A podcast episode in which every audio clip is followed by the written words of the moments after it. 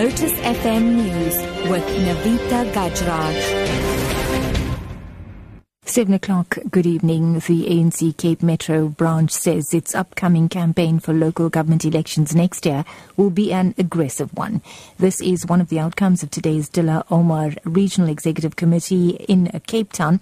Spokesperson Kaya Yozi says, along with the upcoming campaign, the REC discussed portfolio allocations, established a regional working committee, and discussed methods to reduce youth unemployment. Eastern Cape Police have arrested two men for alleged possession of abalone with a street value of 3 million rand.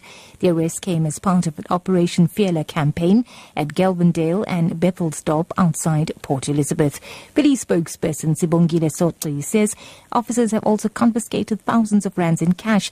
Sotli says the abalone was found in two houses at the first premises, a total of 4,399 units weighing almost 800 kilograms was uh, recovered. And at the second premises, uh, 1,467 units weighing almost 320 kgs was also recovered. The estimated street value of the abalone is worth about 3 million rands or above. A firearm was also recovered at one of the premises hidden in the fridge. In other news now, tributes are pouring in following the death of musician David Masondo. The co-founder of the Soul Brothers died in the Garden City Hospital in Johannesburg today.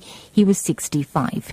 Musician and poet Mzwakhe Mbuli says the music industry has lost a giant. I extend our, our deepest heartfelt condolences to the entire David Masondo family, relatives and friends, especially his children at this time. May God grant extraordinary strength during this period of grief. Indeed, we have lost a soldier. A soldier has fallen in the music arts fraternity. A further field, U.S. Secretary of State John Kerry says discussions on Iran's nuclear program have made genuine progress, but a deal is not yet certain. Speaking at talks in Vienna, Kerry said negotiations with Iran's foreign minister Javad Zarif could still go either way. While I completely agree with Foreign Minister Zarif that we have never been closer. At this point, this negotiation could go either way. If hard choices get made in the next couple of days and made quickly, we could get an agreement this week. But if they are not made, we will not. And wrapping up, polls are closing in Greece following a referendum to decide whether the country should accept the latest terms offered by creditors for an international debt bailout. The turnout was large, as the BBC's Chris Morris reports. A steady stream of people has been voting throughout the morning at this polling station in Athens. The opinion polls have been very tight, and no one can be sure which side is going to win.